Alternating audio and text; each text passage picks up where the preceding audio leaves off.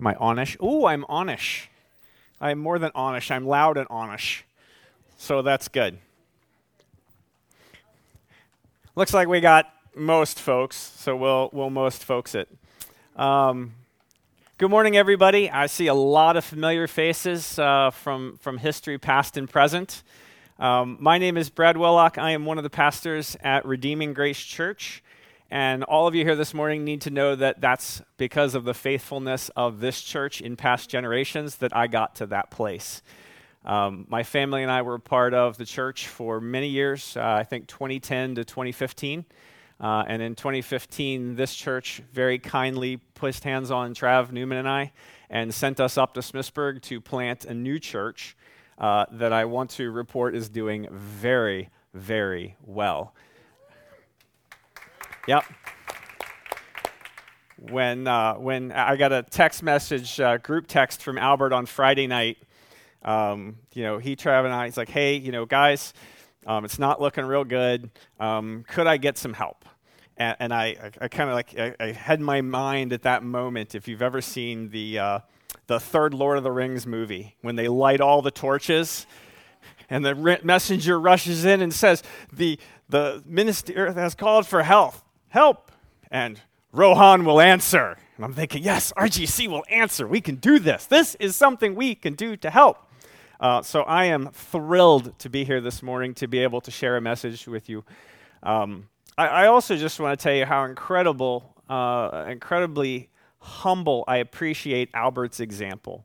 Um, if you have not ever done pastoral ministry, it is very easy to be tempted to think that uh, I am the center of the universe, and if I don't come, then the church will fall apart and nothing will get done. Uh, and by his not being here this morning, I think he has demonstrated to all of you very clearly his humility uh, in first serving his wife and his family, uh, and in second, in recognizing that God cares way more about his church than we ever will, and he takes care of it even when we're not here. Um, so I, I just want to uh, I want to commend your pastor to you. You know he's amazing, um, but from somebody outside in, it might sound a little different. So grateful for him doing that uh, and, and demonstrating in that way. This morning, I have for you a message from the Gospel of Mark. Uh, Redeeming Grace is working through expositionally the Gospel of Mark. We started, uh, I think we started very beginning of, yeah, beginning of the year. So we're 10 chapters in, and we're right about to take a break. Uh, we take a break every summer, and we do what we call our summer series, where we just pick topical messages because we know in the summer everybody goes on vacation, and nobody's there two weeks in a row. So we're ready for that. We plan ahead. We know it's happening. And uh, this, my message this morning, is the last message that we did for the spring season, and this morning, Trav is preaching at Redeeming Grace, the first, uh, first of our summer messages. So we're going to be in Mark, uh, the 10th chapter, the second half, verses 32 to 52. And I'd like to lead off with prayer if I could. Dear Heavenly Father, thank you for the amazing gift of your word. You have not left us without information. You have not left us with knowledge of you.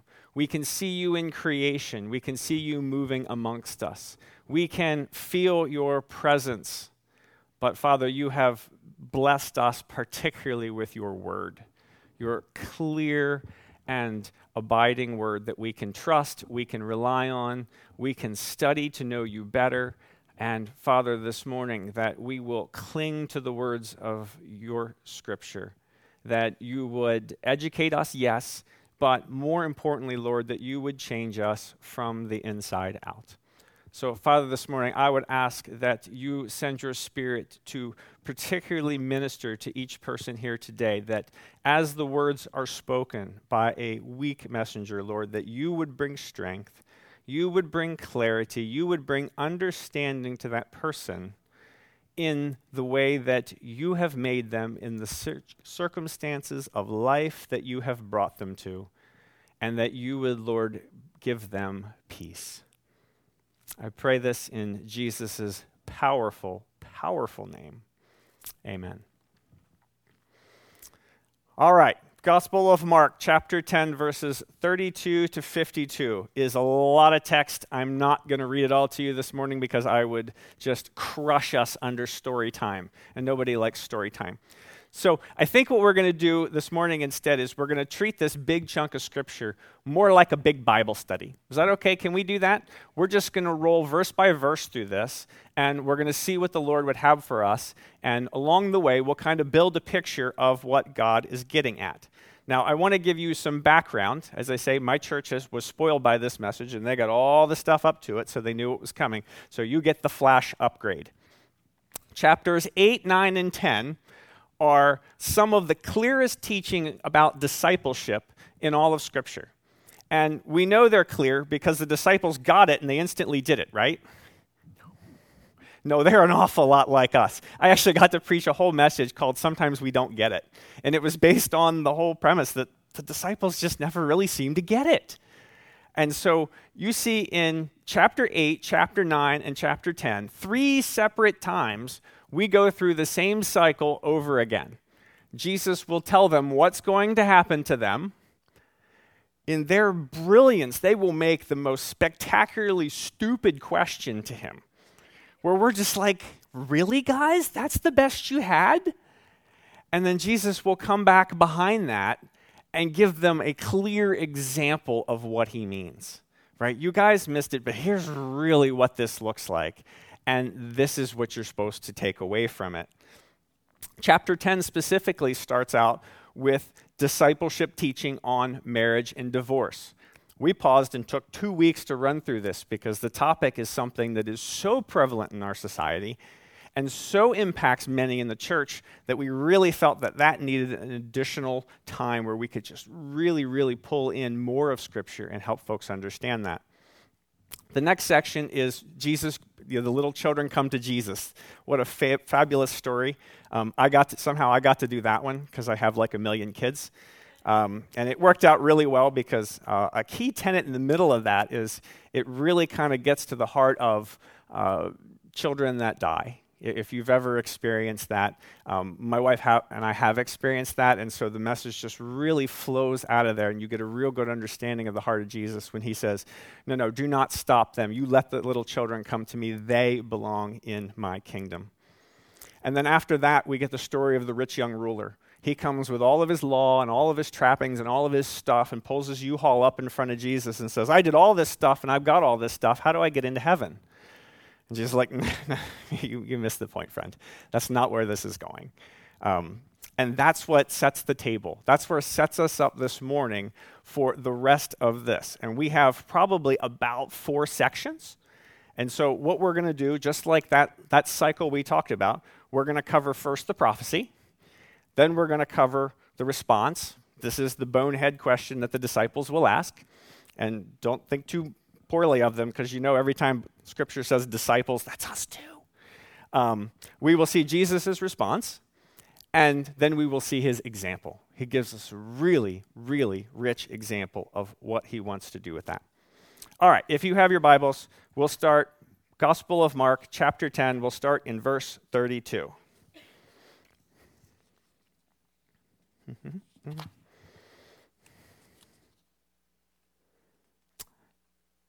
And they were on the road going up to Jerusalem, and Jesus was walking ahead of them. And they were amazed, and those who follow him were afraid. The story begins with a description of on the way. Jesus and his disciples are still in Perea, but they're on the way to Jerusalem to attend the Passover.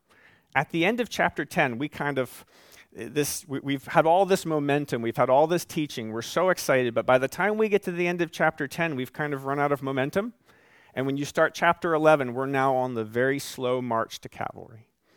So at this moment, they are together. They are beginning to make that journey. Like most Jewish folks at that time, they are making the, this travel. It's probably spring, April. If you really want to like put it on your calendar, it's probably a Thursday. And they're doing this. They're getting ready to go. They're making this trek. And it says they are headed to Jerusalem. Jerusalem, the city of peace. Yet, interestingly enough, it's been a scene of continuing war dating all the way back to the book of Judges. 17 times besieged twice razed to the ground. This is where Jesus is going for the penultimate act of his life, the center of the Jewish world and the center for the entire rest of the book of Mark. It says, Jesus went before them. Now, even now, coming to this most difficult part of his redemptive plan, uh, in, in Luke's version of this telling, he says, his face was set. This is language like Isaiah 50. But the Lord God help me, therefore I have not been disgraced. Therefore I have set my face like a flint, and I know I shall not be put to shame. Jesus remains steadfast and resolute. He was aware of his impending death, but presses now to the fore, leading the troops in battle. The poet Cowper writes The Savior, what a noble flame was kindled in his breast when hastening to Jerusalem, he'd march before the rest. And the disciples, they followed, but they were afraid. Literally, that word means terror struck. They were afraid for their own safety, yes. But Jesus was marching to Jerusalem, and in their mind, they were still unclear what would happen there. Remember, they wanted a political hero. They wanted someone who would come and rescue them from the evil, wicked, mean, bad, and nasty Romans who were ruining their perfect little Jerusalem. And so is Jesus now coming? Is he, is he finally coming to overthrow the government? And are they going to have to take up positions in battle? Will this actually be a physical war that's going to happen? And uh, misguided, but it had already happened once before. They saw it with the Maccabees. And so now the question is okay, uh, what's going to happen to us? We're doing this. He's kind of locked in on this now. The disciples are getting nervous. And it says, And taking the twelve again, he began to tell them what would happen to him. This is the third prediction in Mark, and it's the most precise. Jesus now cuts past all the clutter and he gets real, real clear with them. This is what's going to happen when we get there. Verse 33. He says, See, we are going up to Jerusalem, and the Son of Man will be delivered over to the chief priests and the scribes, and they will condemn him to death and deliver him over to the Gentiles. And they will mock him and spit on him and flog him and kill him and after three days, he will rise. Jesus does not mix words with them this time. There's no illusions, there's no guessing. He's very, very clear. He uses eight future tense verbs, implying complete certainty about what's going to happen when he gets there. But so now, when you put this section together, you see Jesus marching before them. He knows what's going to happen. They are scared. And so, what is his response? How does he come and comfort them? Does he come with a pat on the back and say, Yo, guys, you know, it's going to be bad for me, but it's going to be okay for you? No, that's not what he brings. He brings them a clear promise of what's going to happen. Not only is it so certain that it's going to happen, but he is going to be the one that leads them forward. He, them like us. He has never promised to take us around the storm. Right? Earlier in Mark, we do storms twice. It's a big theme in this. We do one where they're out on the water and Jesus is sleeping in the boat, and huge storm comes and they're freaking out. And he wake him up and he's like, What did you guys think was happening? I'm with you. And the second time, they're out on the water and he's not with them and they're freaking out. And he comes walking on the water to them, gets in the boat, and the storm stops. At no point does he say, I'm going to stand over here and you guys do your junk. And when it gets really, I'll be here cheering for you and I hope it's okay. No, that's not what he says. And That's not what he says here. We're going to do, I'm going to be with you every step of the way. And so when we encounter suffering, we do not have to look around and try to figure out where Jesus is. He has told us over and over again we know where He will be. He will be in front of us, leading us through it. Jesus is the one who leads His people through both suffering and triumph. His clear prediction here is meant not meant to scare the disciples, but instead to calm them, give them confidence, knowing that he will go before them. Deuteronomy 31 6 says, Be strong and courageous. Do not fear and be in dread of them, for it is the Lord your God who goes with you.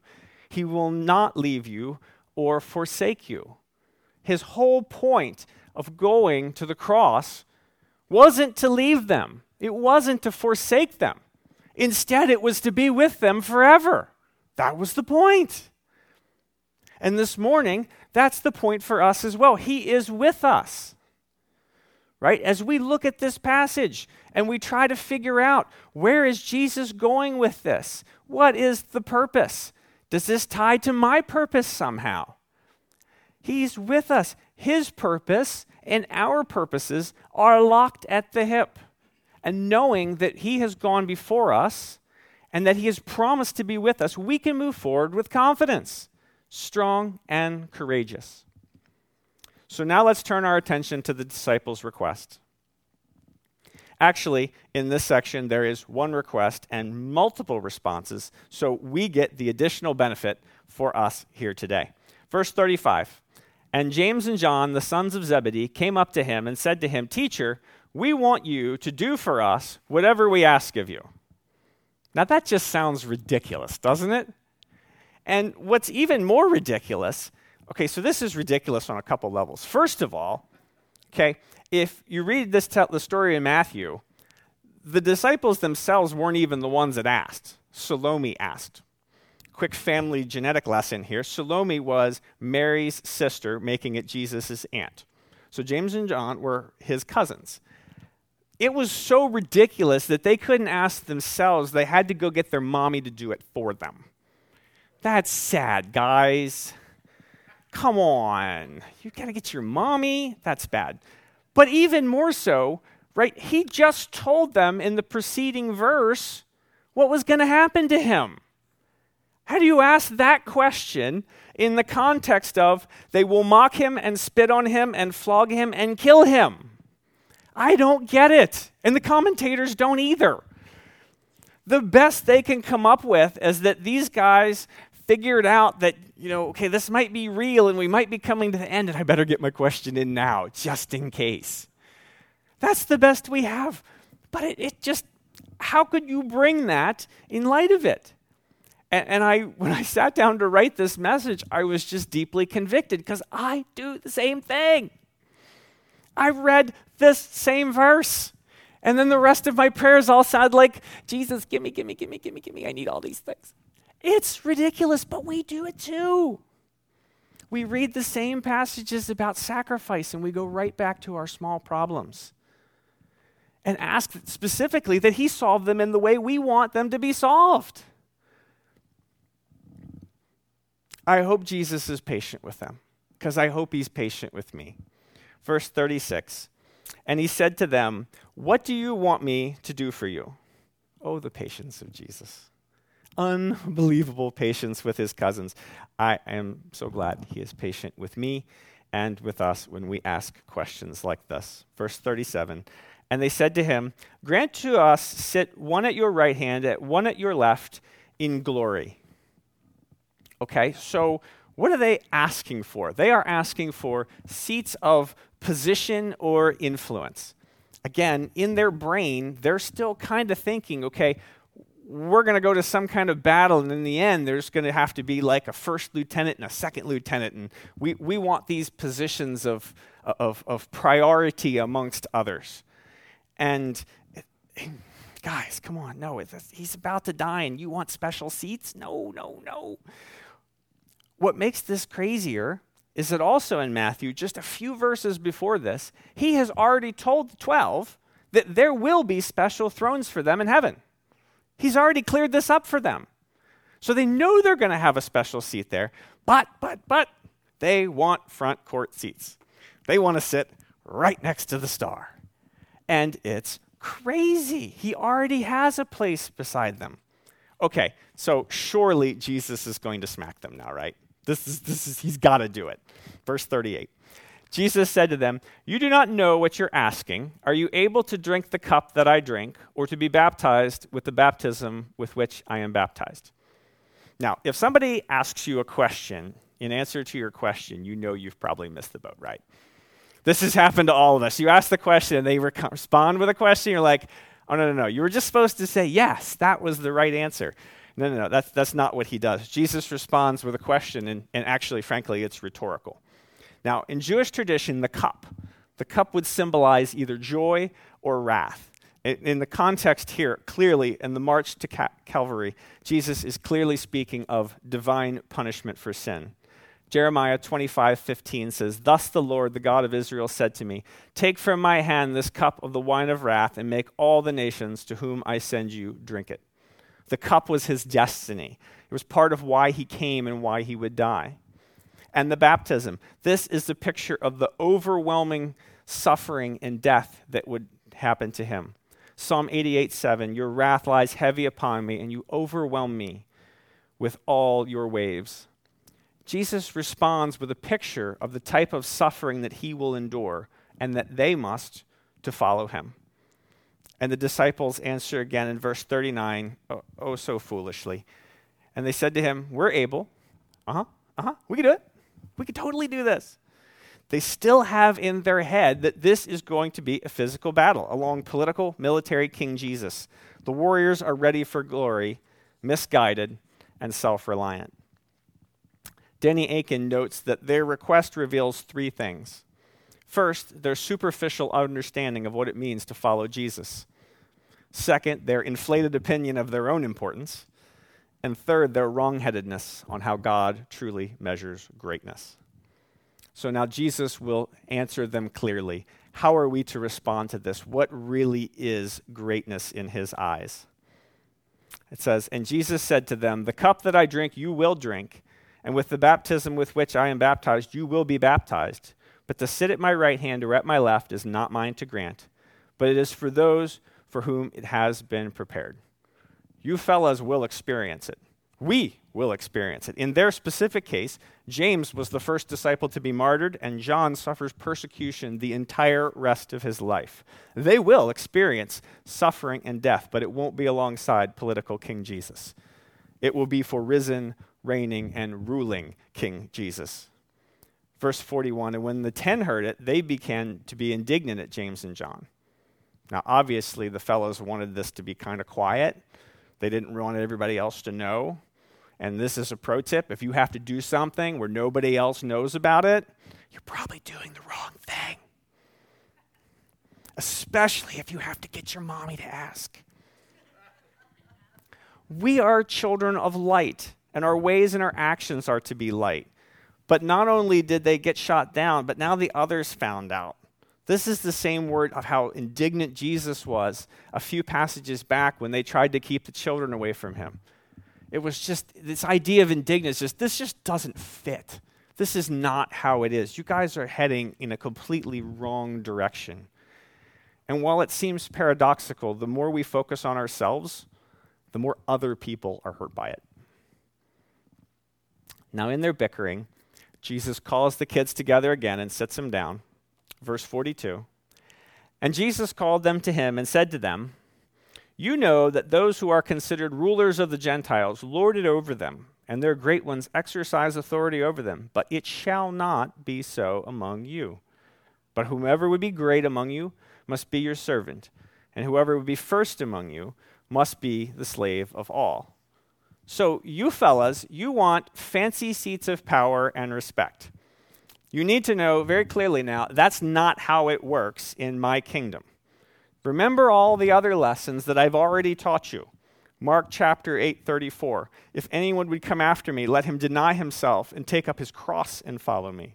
Mark 9:35 And he said to them, If anyone would be first, he must be last of all and servant of all. Apparently not, and so he's giving it to them again. You guys want to be something big, you want to be a big deal in my kingdom? Here's what that looks like you eat last, if at all. You care for the poor. You give sacrificially. You serve freely. You defend the orphan. You embrace the hurting. Servants and slaves are two of the lowest stations in Jewish society. My kingdom, Jesus says, is complete backwards of what you're thinking. If you want a place of recognition in my kingdom, your life, perhaps your entire purpose in life, better be marked by the greatness of your humility and your devotedness to the service of others. And now, if that's not clear enough, Jesus goes on to show his leadership by an example. He unfolds even more of his purpose for us. Verse 45.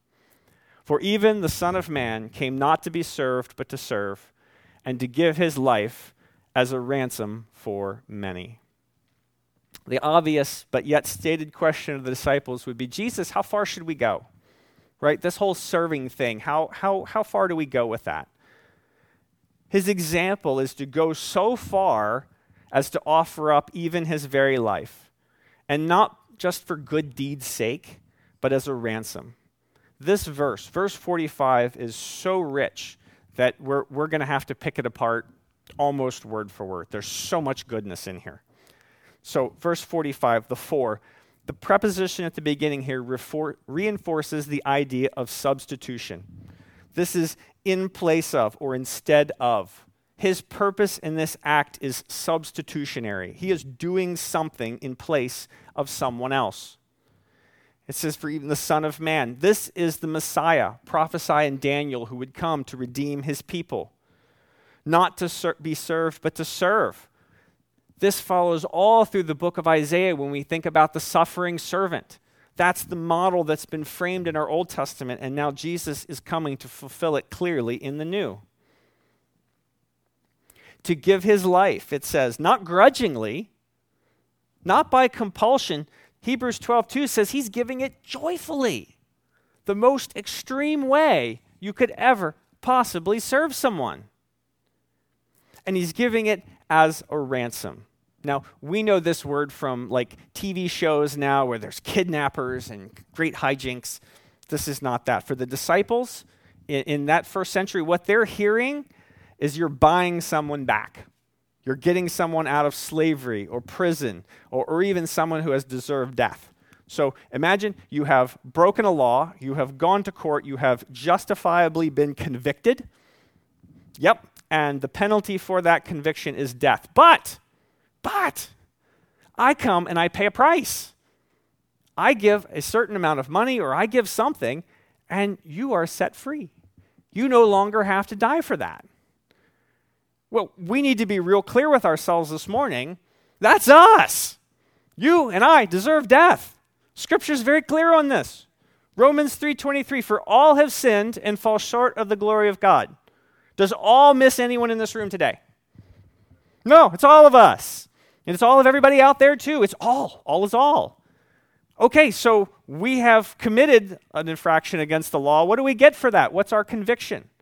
At 623, for the wages of sin, which we earned, is death. You and I deserve death. But Jesus is going to pay the ultimate price, and in doing so, he is going to set you, me, and many free. Because Romans 6:23 continues and says, "But the free gift of God is eternal life in Christ Jesus our Lord." This passage so clearly declares our salvation earned through Christ. We deserve death. But Jesus chose to serve us in the fullest extreme, dying in our place. And God the Father accepted Christ's offering. And now we are set free from the penalty of death and granted access to eternal life. And God will set places for us in heaven. We don't have to go seeking those. God has appropriated those places for us. So our purpose here now is tied up in Jesus' purpose then. He came as leader, model, example, oh yes, but so much more. He came as sacrifice, the ransom for many. What an incredible picture of what God has done for us. Grace is a gift, it's the ultimate gift. And for the gift that remains available to those who place their faith in Christ to receive it. And now, in our passage, he shows us an example of what that looks like in practical application. You and I are probably aren't going to be called to go die on a cross in our life. So he gives us a really practical story. Thank God for practical stories. Verses 46 to 52. This is the healing of the blind man Bartimaeus. Now, this may be a spirit led observation, or it may have been far too much caffeine in my prep. But I love how affected Mark is in writing this. So you know, this everything we have in our Bible was written by somebody. Their hand put ink to paper and they wrote this. And they're real people. And so we get to see the real people in the passage. And I know Mark. So Mark just finished writing this. He's got his pen out and he's writing. And he just finished verse 45. The Son of Man came not to be served, but to serve and to give his life as a ransom for many. And he is just blown away by this. And you say, Brad, how do I know that? Because in the next preceding story, he uses the word and 16 times. Have you ever had a child come to you who is pumped up on Pepsi and they just had the most exciting thing in their life that's ever happened to you? How do they tell you a story? And this happened, and this happened, and this, and this, and this. That's how the next passage goes. Mark is blown away by what happened. He gave his life as a ransom for many, and he's trying to keep writing, and it's just too hard, and he's rambling. But it's a fantastic story. So let's read it and learn from it. Verse 46 And they came to Jericho, and he was leaving Jericho with his disciples and a great crowd. Now, you must know there were two Jerichos that were very close to each other. One is the one that Joshua marched around, we could practice. No, we won't do it. Um, that was razed, rebuilt by Ahab, and razed again. The second one is the place where Herod built his summer palace. And so theological nitpicks like to split hairs as to which one this was, where he was going from, and where he was coming from. Point being is there's not enough data in here to tell us, but there's enough in here that we can still trust our, our Bible that it really is okay, this is where he was going and this is where he's headed. Now, who is our character here? Dear friend Bartimaeus. A blind beggar, the son of Timaeus, was sitting by the roadside. Now, that's all we know about this guy.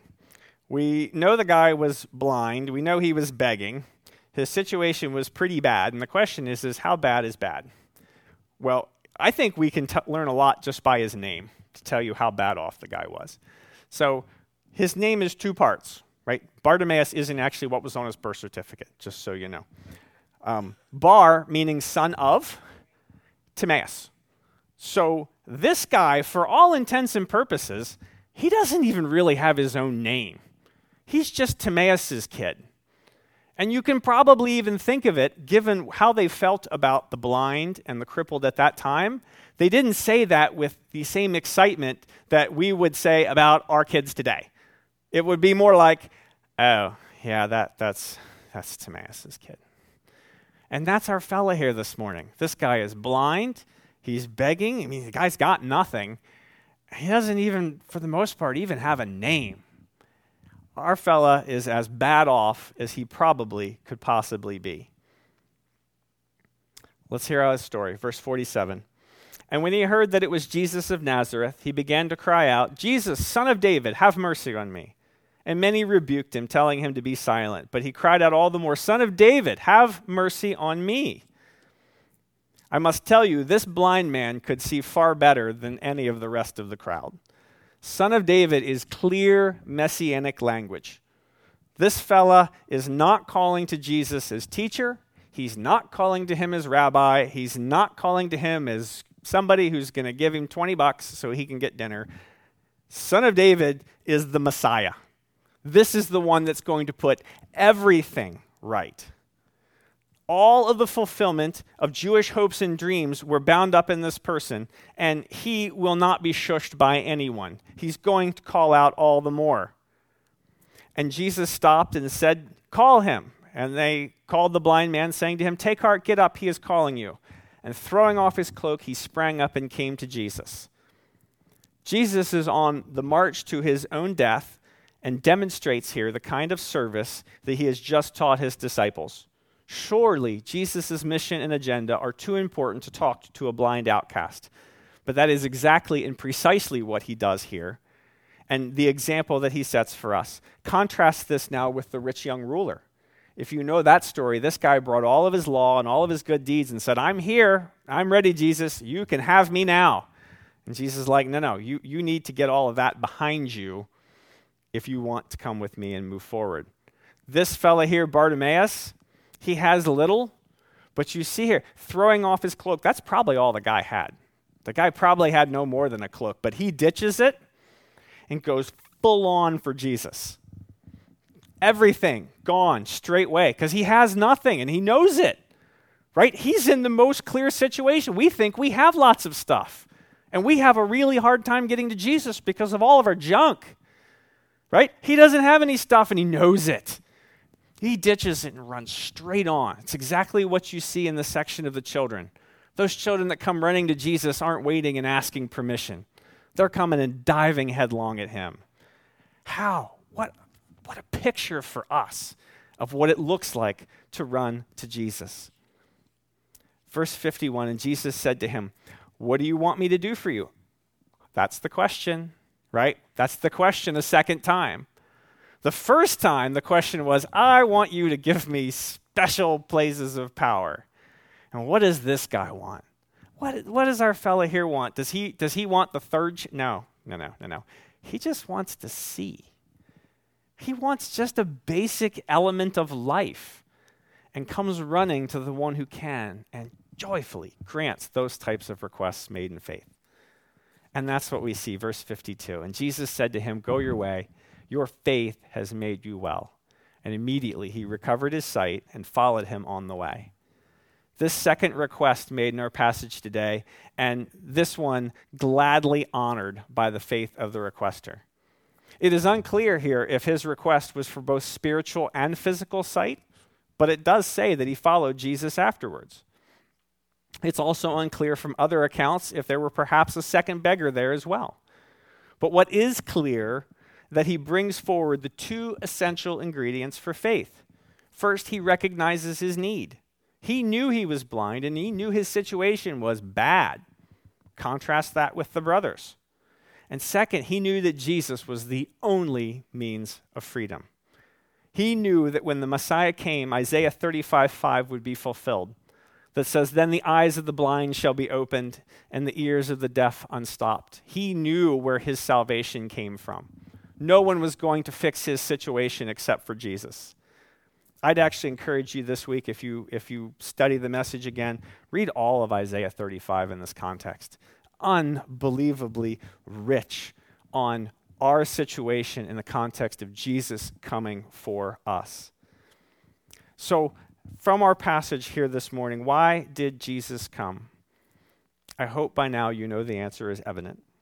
He did not come as a political ruler to seize power and restore Jewish rule. No, he was rejected by the Jews and handed over the Gentiles to be tortured and killed.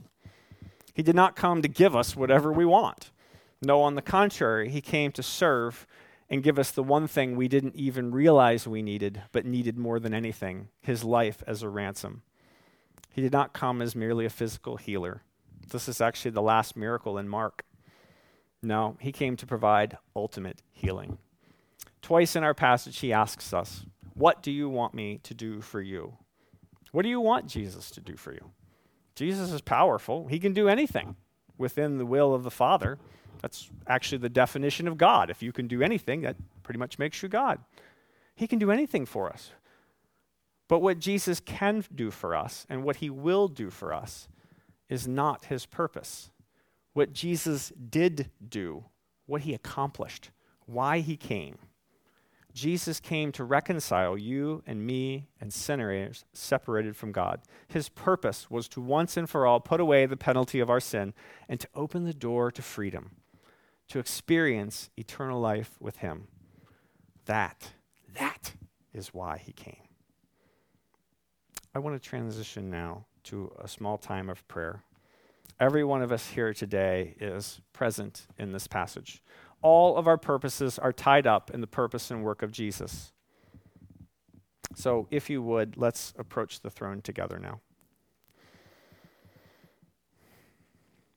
Lord, we approach you today in the name of your Son, Jesus, our Savior and Lord. Lord, we confess today before you as a people that we have sinned. We have operated out of selfish motives.